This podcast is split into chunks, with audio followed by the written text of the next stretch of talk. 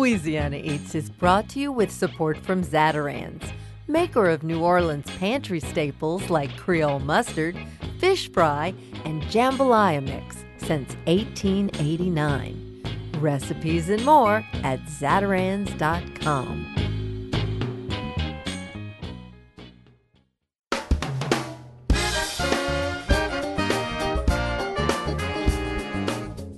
From our studios in the Southern Food and Beverage Museum in New Orleans, this is Louisiana Eats. I'm Poppy Tooker. Louisiana has long been known as sportsman's paradise. That fact is so well known, we even proclaim it on our license plates. Although our forests, prairies, and coastal marshes provide excellent hunting and fishing opportunities, the scourge of invasive species threatens our native ecosystem. On this week's Louisiana Eats, we're hunting down both land and aquatic creatures who don't belong here, and explore the hunting tradition in the Bayou State and beyond. First, we attend a competition where local chefs present Asian carp in all sorts of inventive ways. Asian carp are huge monster fish currently taking over waterways across America, driving out native species and even proving deadly to boaters. And then there's the invasive wild boar population destroying our coast. We visit a cook off event in Violet, Louisiana, where amateur teams present their take on feral hog. There, we meet a father daughter team for whom hunting is a way of life. And hunting has always been a way of life for Danlyn Brennan, too. The Portland, Oregon native claims she's eaten off the forest floor since childhood. We'll learn about the life of a wild forager and then take a trip to Hawaii to meet another father daughter team who hunt the Pacific Ocean just the way their ancestors did. We're going to eat it to save it, and we're going to eat it to eradicate it on this week's Louisiana Eats.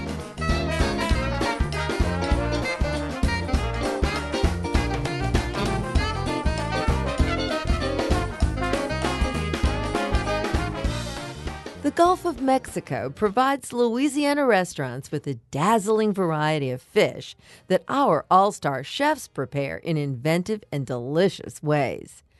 Grouper, flounder, snapper, who could ask for anything more?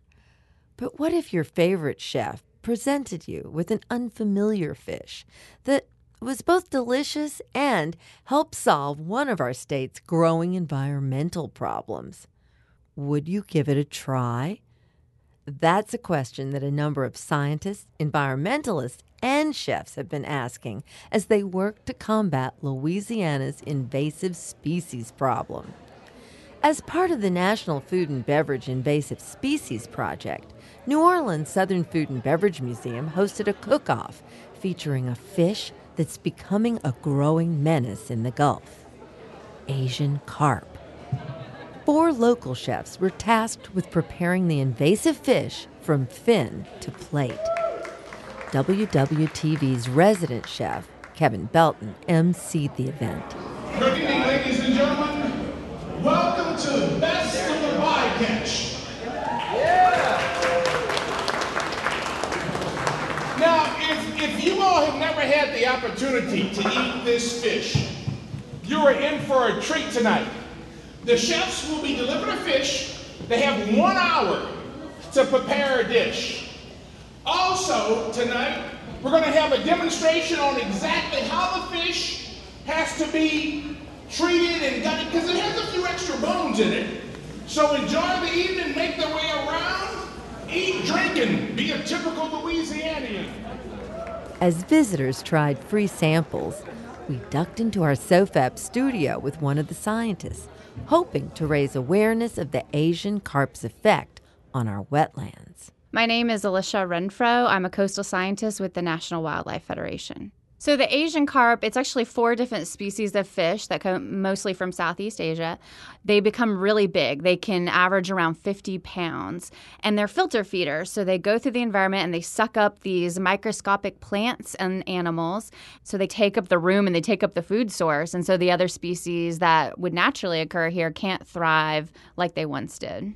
And then with an added bonus, um, at least with the silver carp, they actually jump out of the water. So if you're boating through an area, you could have a 50 pound fish end up in your lap, which is very dangerous. Dangerous and terrifying. Which places in Louisiana is this likely to happen to you?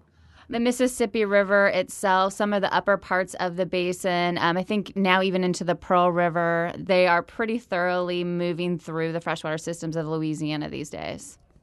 How exactly did they swim across the borders? What really happened is they were brought in intentionally in the 70s into aquaculture farms farther up into the um, upper Mississippi River. And they were brought in intentionally because they are filter feeders.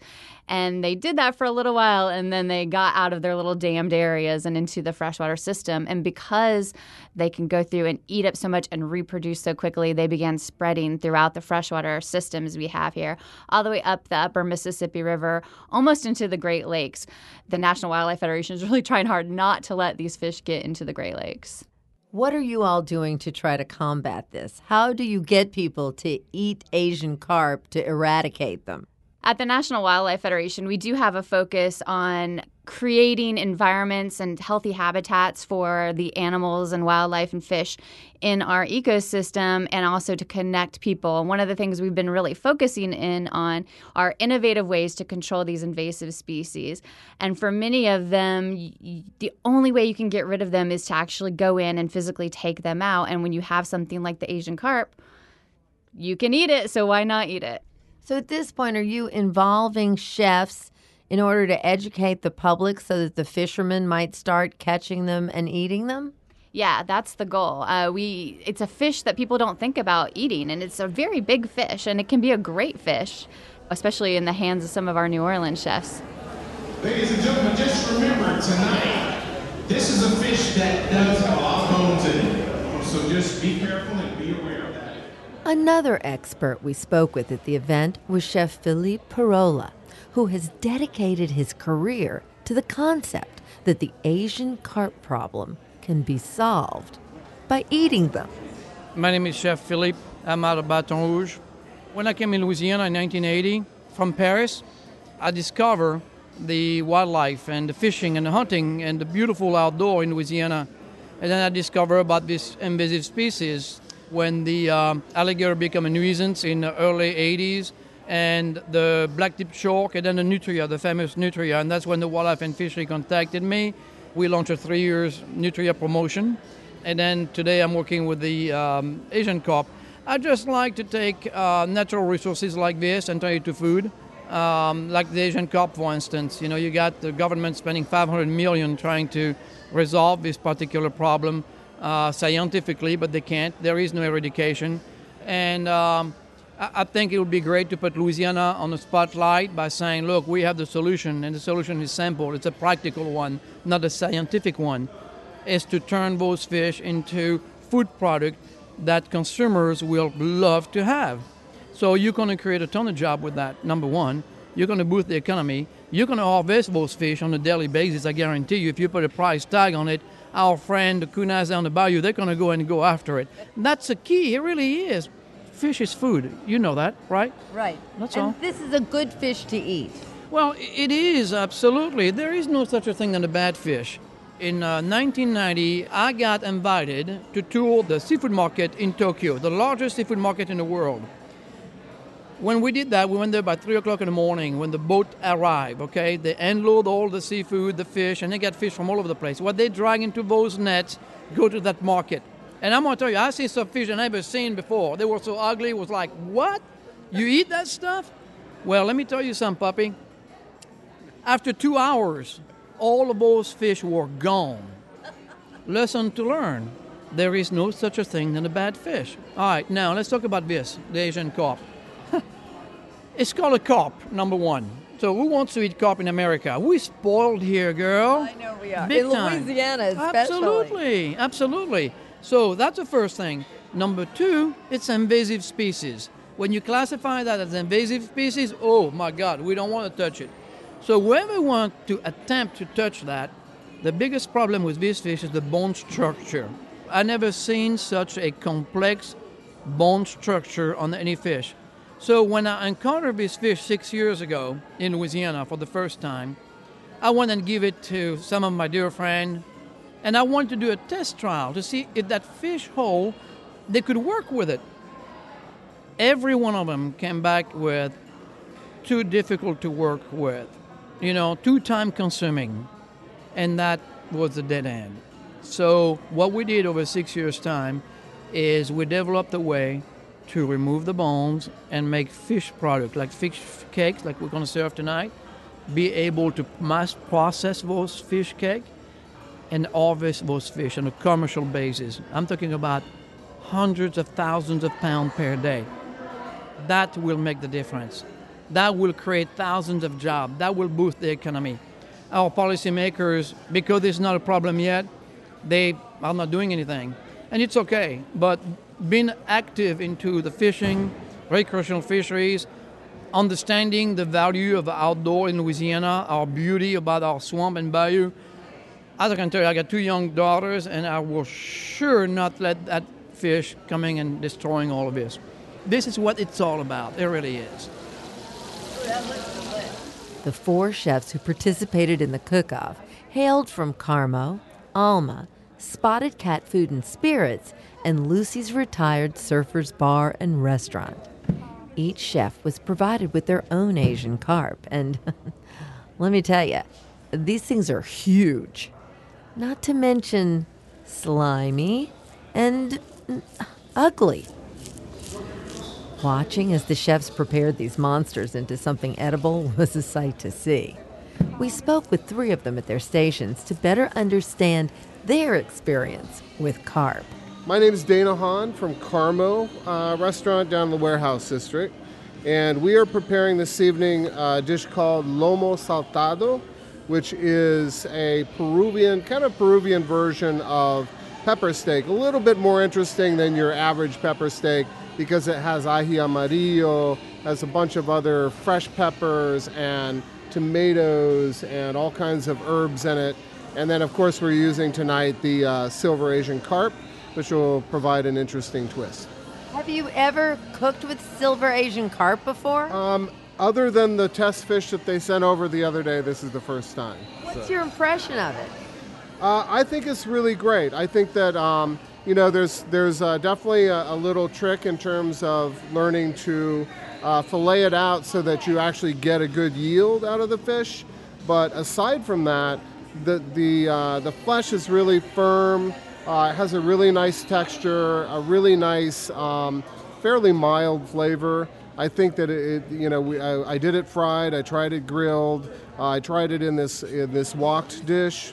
Um, so it, it seems to be very versatile. Hi, this is Chef Melissa Araujo from Silver Catering and Alma Pop Up. I have found out that this is actually a very um, intensive processed fish. it's not like your regular fish that you fillet nice and smooth. Um, there's a lot of bones embedded in the meat, and uh, to clean up, you ha- have to deal with a rib cage and everything. So um, techniques helps, but then after that, it's just intuition. And what are you making with it today? I'm today. I'm making uh, fish tacos. Hey, how you doing? I'm uh, Rob Clement from Spotted Cat Food and Spirits on St. Claude. What we did today is a carp croquette with Fra Diavolo with a, uh tarragon creme fraiche.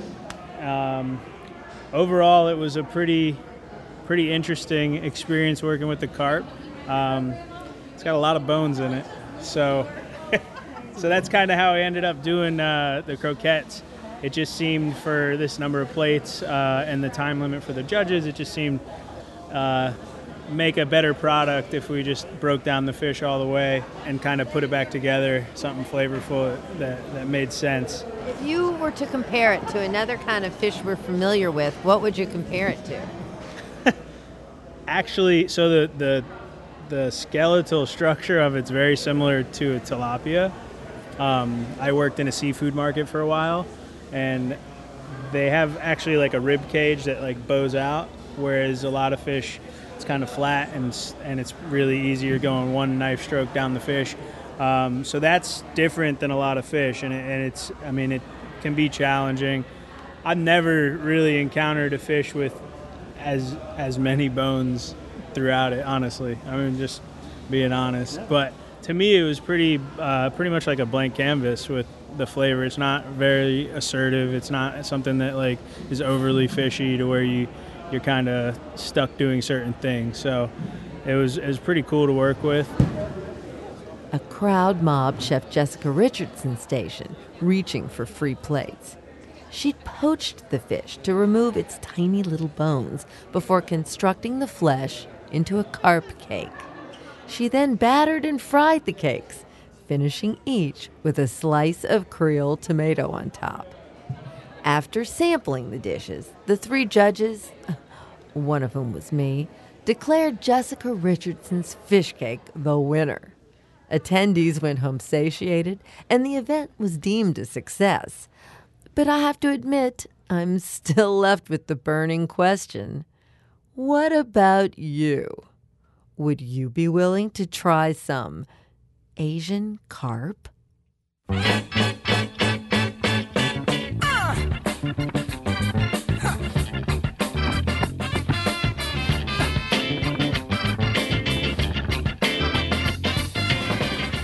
When we come back from a short break, we journey to Hawaii's Garden Isle to meet a fisherman whose family's casting traditions go back countless generations.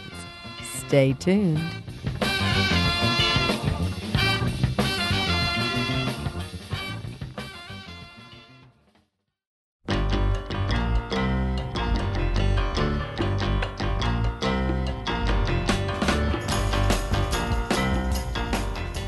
Poppy Tooker, and you're listening to Louisiana Eats, edible content for Louisiana food lovers. Louisiana Eats is brought to you with major support from Rouse's Markets, from Camellia Brand, Beans Done Right, a New Orleans tradition since 1923, and from Ralph's on the Park, overlooking City Park's ancient oaks, serving locally sourced Gulf seafood, meats, and farm fresh produce, all presented with a global spin by Chef Chip Flanagan. Lunch, dinner, Saturday and Sunday brunch, and private parties at 900 City Park Avenue in Mid City.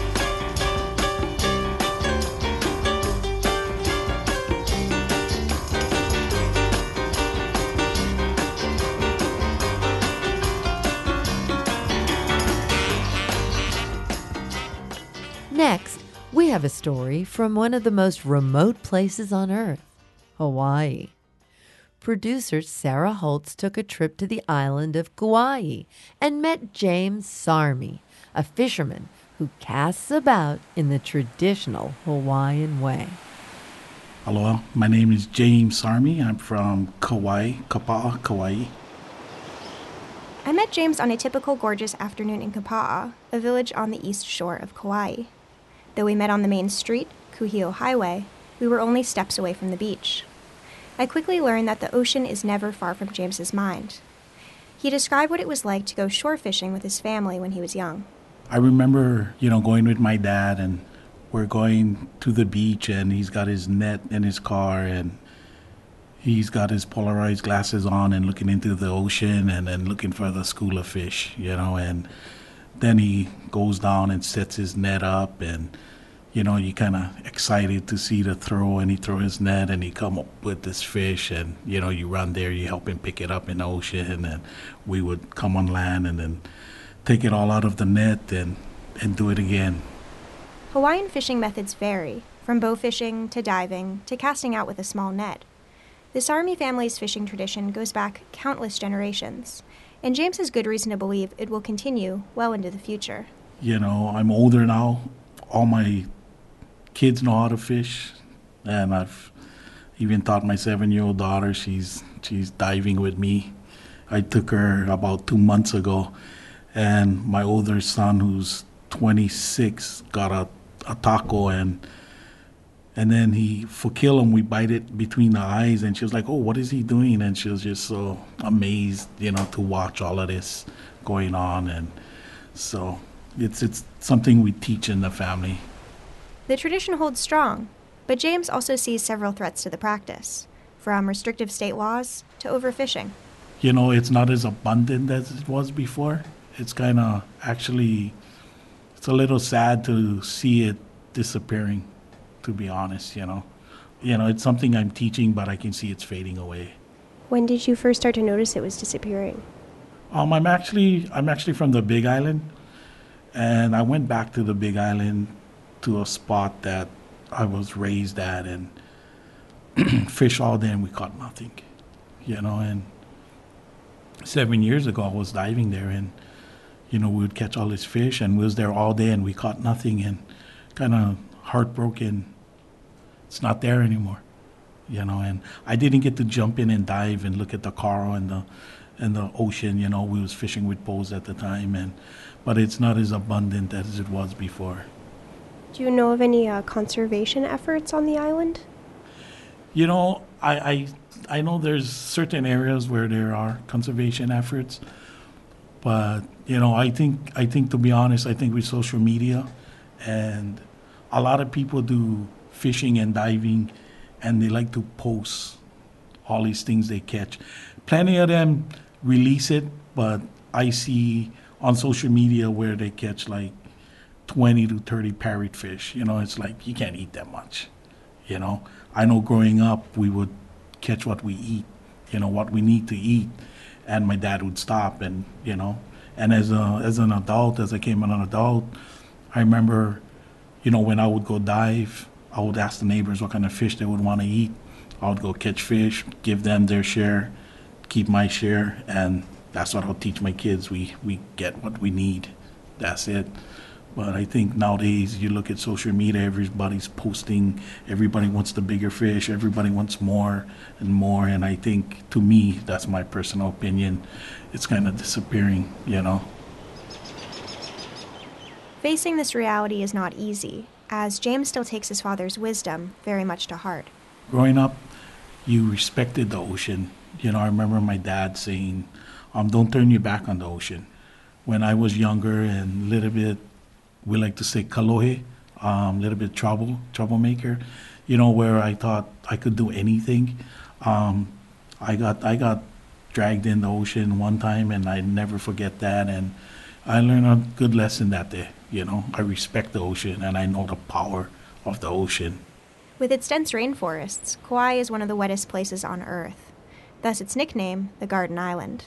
Um, one thing I like about the islands is how like when the sugarcane plant's flower comes out, as as locals we know that's the time to get octopus or tako, and that's a good time to go and look for it. Also, when the guava falls, different kind of fish come out, and there's some of the signs where you can tie the land to the ocean. Um, there's there's some of the plants that smell like certain fishes out in the ocean, or even some of the leaf of a plant that look exactly like a fish native Hawaiians used to tie all the land with the ocean together as one. While the fishing tradition is becoming endangered, James says his pull to the ocean is as strong as it's ever been. You know, my daughter, as I said, she's seven, but at two, I had her going underwater already. We like to say it's, it's in our blood. James Sarmi, fisherman on the island of Kauai, and our Louisiana Eats producer, Sarah Holtz.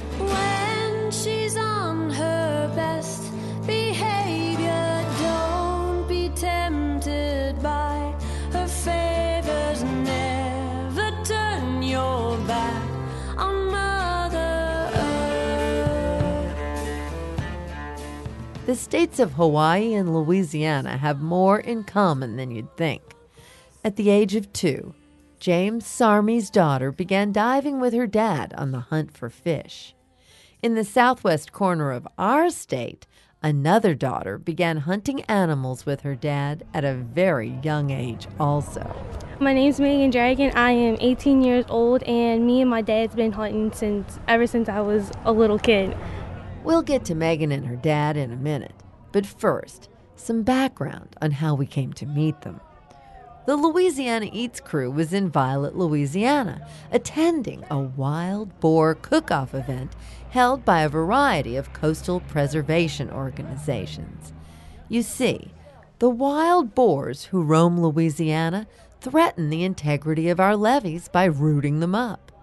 There's many a conservationist working to replant vegetation to preserve our eroding coast, who tells stories of returning to the planting site a week later only to find all the new plants uprooted and gone. The work of those voracious wild hogs. Half a dozen amateur cook teams battled it out, each presenting their own take on the invasive wild boar. Because once again, to save our coastline, we've got to eat them to eradicate them. Who are these for? Do you guys want to try them? Our contribution was the smoked boar jambalaya, and we're pretty happy with the results so far. So It's all marinated in red wine, white wine, thyme, rosemary. Any season you could buy, borrow, or steal is put into this pig. eat a boar, they don't tear your land up. Among the teams was the Chalmette Owls, a group of high school students taking part in the Pro Start culinary program, led by Elena Hodges. We're making an Asian taco. We did the uh, we smoked the pork overnight. We did a nice little Asian rub. We topped it with pickled cucumbers and carrots, a little bit of green onion. And Despite being beginners, the Chalmette Owls had a slight advantage over the competition. They already had some experience cooking wild boar, thanks to a hunter within their own ranks 18 year old Megan Dragon. We've been practicing. She brought in three wild boar legs. She deboned them. She brought them in. She seasoned them up. I smoked one. We did two more in the um in the oven. We braised them, and the kids loved it. They loved it. Megan spoke with us about her avocation for game hunting, beginning with her involvement in the cook off. Let's talk about hunting pigs. That's really wild that you all were going to be in this competition, but because of you, everybody got to practice. Tell me about how that came about. Oh, when Miss Elena came up to me and asked me if I wanted to be in the contest, I was like, yeah, you, I love hunting, I love hogs, I love doing all of that. I love cooking, especially. And bringing that, it mind blown to my teacher. She's like, you really did bring it? I said, yeah, I brought it. It's cold and everything, so you have to like be careful with it and make sure not, it doesn't spill or anything. But seeing other people's reactions about me bringing that out, doing stuff with it, people just asking me questions, it's it's really amazing. Like I'm me, I'm thinking, oh yeah, everybody's like me, but no, nobody's like me. No, nobody's much like you. What do you like the most about deer hunting? I like sitting in the stand quiet. Everything's all, it looks kind of like dead. And then when the sun comes up and, and the light hits it, everything comes alive and stuff starts moving around. And then you start hearing stuff. Like right when you walk into the stand, oh, you get that, it's just a rush feeling. The one time, when the first time I shot my deer, it was with my dad, and we had like a very old, old stand. And I remember just right when the sun came out, it was just one little glare of sunlight came out. The deer just popped right up out of there. When you get the scope right on it and you take a big old deep breath in and out, slow deep breaths, and you just fire. And when you see you hit it, it's it's an amazing feeling. Like you're shaking all over the place. You're saying, "Oh my God, I just did this! This is exciting! It's my first deer." And come to find out, the deer that I shot, it only had one antler, so I call it my unicorn deer. oh, I loved it. It was such a it was a rush feeling just doing that. It's kind of hard to wake up in the morning, but once you get that first little wake up, and like, oh yeah, I'm going out in the woods, I'm going to have fun, and I'm gonna be with my dad pretty much. And that's what I love about going with them, cause he's my dad. Like I'm his little girl. I have an older sister. It's just me and her, and I'm the little baby in the family. So that's what I love about it. Not far from Megan and her cook team station was her father, Daryl. After Megan introduced us, I asked him for his take on the sport of hunting and his daughter's growing passion for the pursuit. I'm uh, Daryl Dragon. I'm Megan's father. Tell me about where you're from and, and why hunting, fishing, why all of that is important to you and why you're passing it on to your kids. Well, um, I'm born and raised in Plaquemines Parish. My wife is from St. Bernard Parish, 12 miles away. We was um, we went call high school sweethearts. All my life, my brothers and myself, we hunt and fish because we born raised up on a farm mostly. And when they were coming up, I, you know, when they were little, they wanted to go. They always wanted to go with me. So, you know, there's some days when it's real cold and that you can't take them. But when they were little, I would take them in the stand and put them in there and they watch. And then as they got older, I want to go.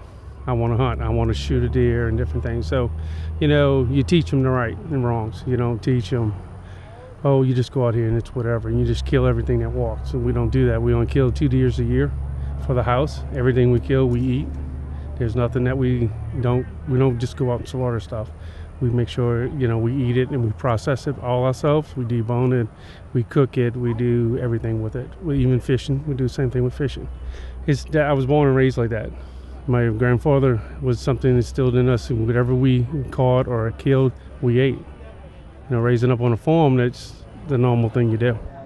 I asked Daryl if he could recall the feelings he experienced as he watched his daughter Megan make her first kill.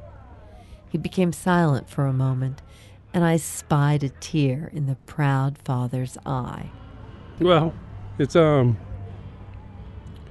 it's kind of emotional because they excited and they get nervous and when they my both daughters when they shot it was like it was just like perfect the deer didn't walk far it kind of just dropped right there and i was like then after the fact that nerves set in they get all excited and they're jumping up and down. Of course you know you got to grab the gun you secure everything first because they're all excited and jumping up and down it's pretty cool.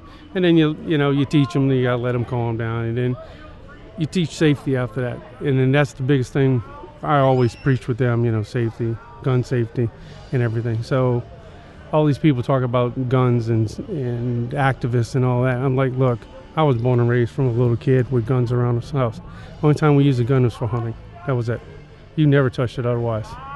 And that's the same thing we instill in them. So maybe my grandkids, I'll be able to teach my grandkids to hunt. To hunt. Who knows? Megan Dragon, 18 year old hunter, and her father, Daryl Dragon.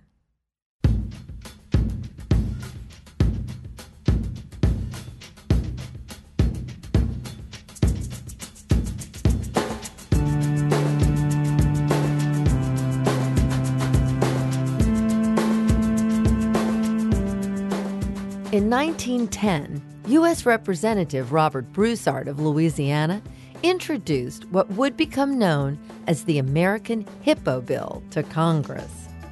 What did this bill aim to accomplish? Stay tuned, and we'll tell you about this bizarre bit of food history when we come right back.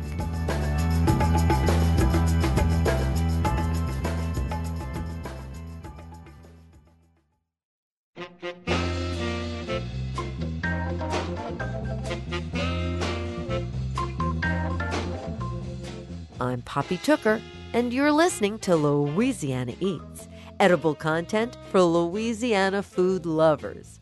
Louisiana Eats is brought to you with major support from Popeye's Louisiana Kitchen and Zatarain's. Have you caught our Louisiana Eats Quick Bites podcasts yet? Visit poppytooker.com to subscribe via iTunes, Spotify, Stitcher, or wherever you get your podcasts. You can also easily webcast any of the Quick Bites or Louisiana Eats episodes right from your computer on poppytooker.com. And now, back to Louisiana Eats.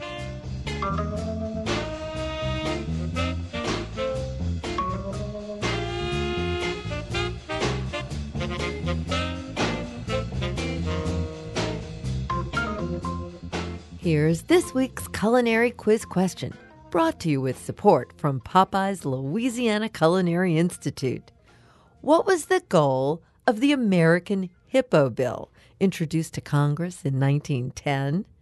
To get an understanding of this bizarre bit of Louisiana food history, we have to go back to 1884. That year, New Orleans hosted its first World's Fair, also known as the World Industrial and Cotton Centennial. More than a million visitors descended on what is now Audubon Park to see exhibits from all over the world. Those who stopped by the Japanese pavilion received as a parting gift an ornamental plant with lavender blossoms called water hyacinth. While it may not look very intimidating, this aquatic plant, native to the Amazon River basin, is actually an aggressive invader that rapidly covers whole waterways. Soon after its introduction, water hyacinth was spanning across South Louisiana, choking bayous, killing fish, and impeding shipping. The problem continued for decades. Even the U.S. War Department joined the eradication efforts, dumping oil all over the plants, but to no effect. It seemed like the state had exhausted all of its options. That is until 1910. At the turn of the 20th century, a rapidly growing population was straining America's meat supply. Native animals like the buffalo were all but extinct, and ranchers couldn't keep up with the nation's demands for meat. Enter the hippo. Following the advice of a pair of big game hunters, Congressman Robert Broussard of New Iberia proposed an ingenious solution to both Louisiana's invasive hyacinth problem and the American meat shortage. Broussard sponsored the American Hippo Bill, which, if approved, would set aside federal funds for the importation of the humble hippopotamus. Imagine bayous full of hippos munching on those pesky hyacinth flowers, and American tables supplied with an exotic new source of protein. Hippo meat? You bet.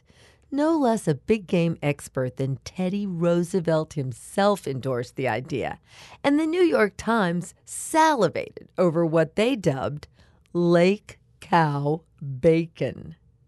Sound too far fetched? It almost came to pass. Literally. Broussard's bill gained a lot of notoriety, but ultimately fell just short of passage. Louisiana's hyacinth problem persists, and the only hippos I've seen lately are living it up at the Audubon Zoo. I'm Poppy Tooker, and I don't know about you, but I am glad to say that Hippo Gumbo is not real Louisiana Eats.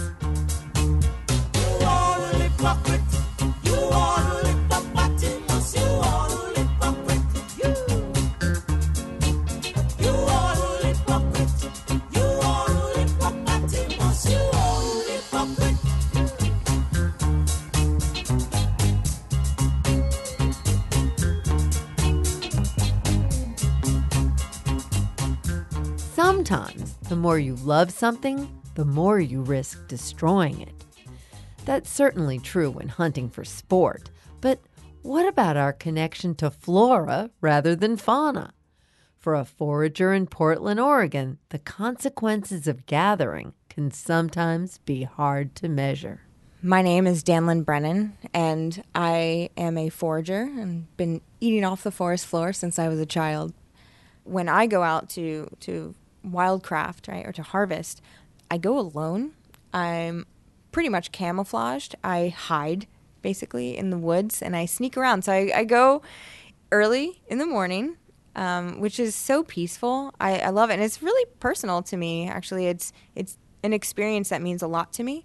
So yeah, I have a lot of people ask to come along, and it's not that I don't want to enjoy my time with them, but it's it's kind of my own thing to sneak around in the woods.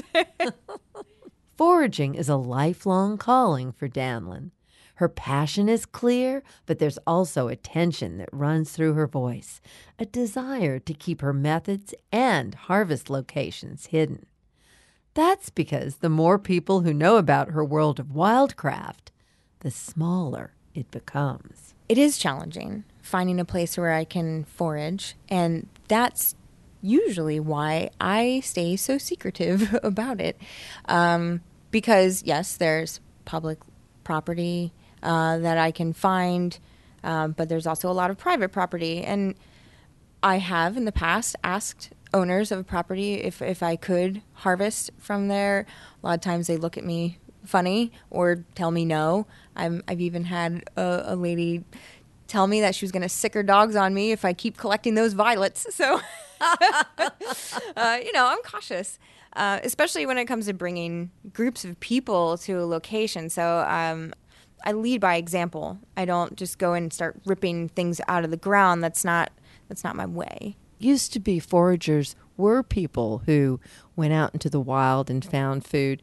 Now, high end fine restaurants hire people whose job title is forager.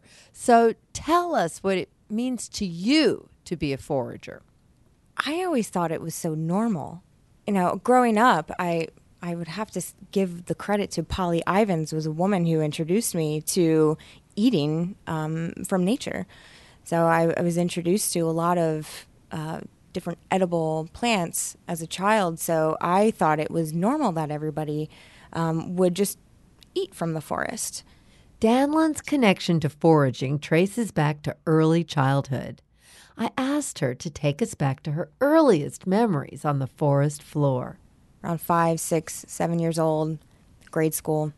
Uh, I do remember getting lost in the woods with my younger sister and her telling me that she was hungry. You know, what are we going to do? We're lost in the woods. I was like, don't worry, we can eat the dandelions. I remember saying things like that to her.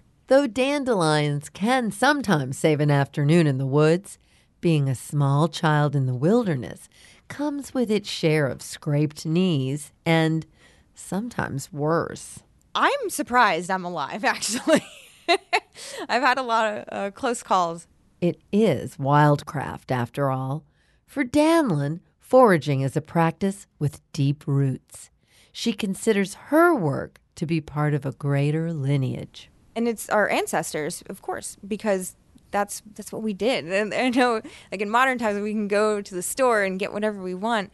Um, you know, we forget about these things, but I think it moves people so much because there's this deep memory that resurfaces.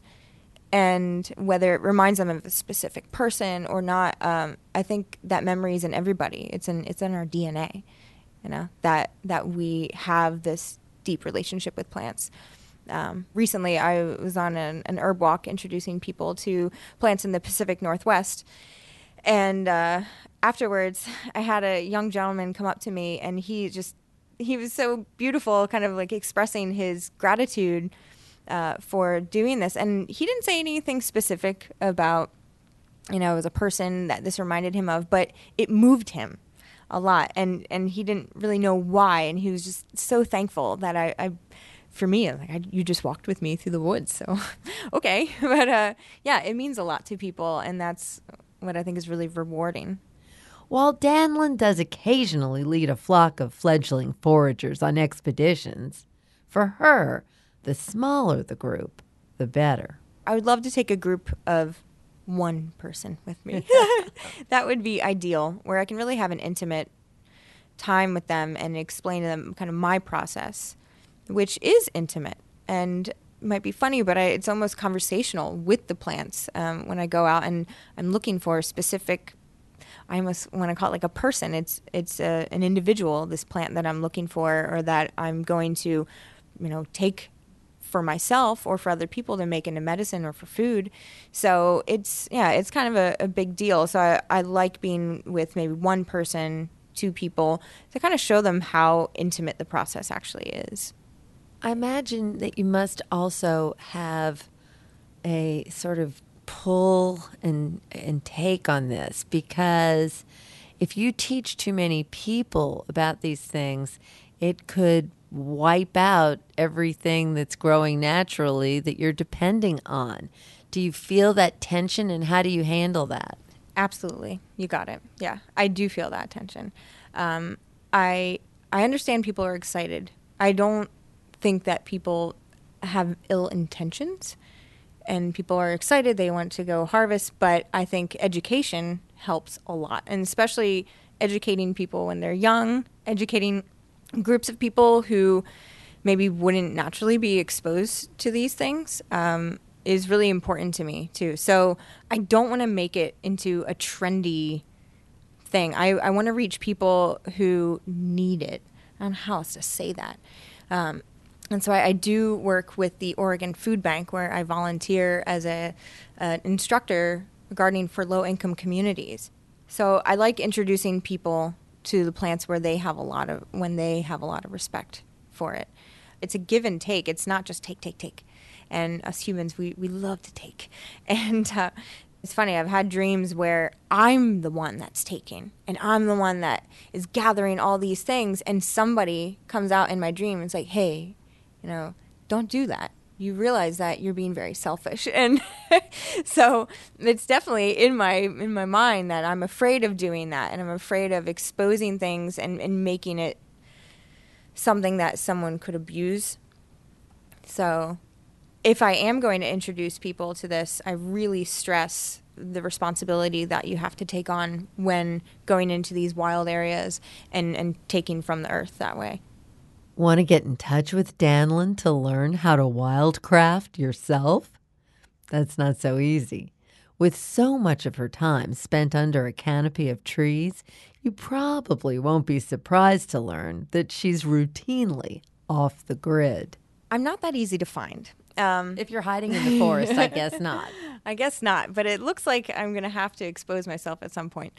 Um, you can find me online. My my name I go by a lot of people know me online is Dirtfish, which is funny um, because I do think of myself as kind of swimming through the dirt. Right, I'm swimming through life like in the dirt. Uh, so, and I I find the dirt to be beautiful. That's where everything comes from. So um, you know, I know a lot of people know me by the name Dirt. That's actually a nickname of, of mine. Oh, you don't look like your nickname is Dirt. And it's so funny because people do. They think it's a bad name. And I'm like, no, but everything beautiful comes from the dirt. What are you talking about? It's really funny. Really good dirt has a really wonderful scent. Yes, it does. Exactly. And good dirt um, gives us really healthy plants and vegetables and and then those healthy vegetables and plants then give us healthy animals and humans and everything so there's this connection. Again like i'm saying that for some reason now people don't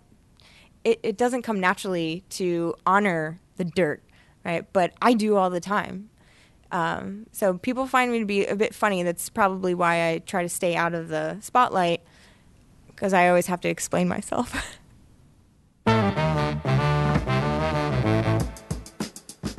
Portland based forager Danlin Brennan, also known as Dirtfish.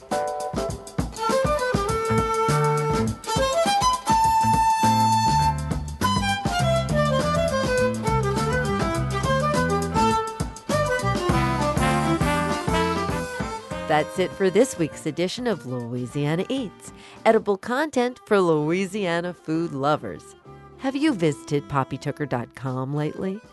That's where you can hear our new Quick Bites podcast and also order a personalized copy of my new book, The Pascal's Manale Cookbook. You'll find a full list of personal appearances and scheduled signings on the website, too, as well as directions for how to find us. If you've missed an episode of Louisiana Eats, you can hear today's show or catch up on previous editions anytime online at itsneworleans.com.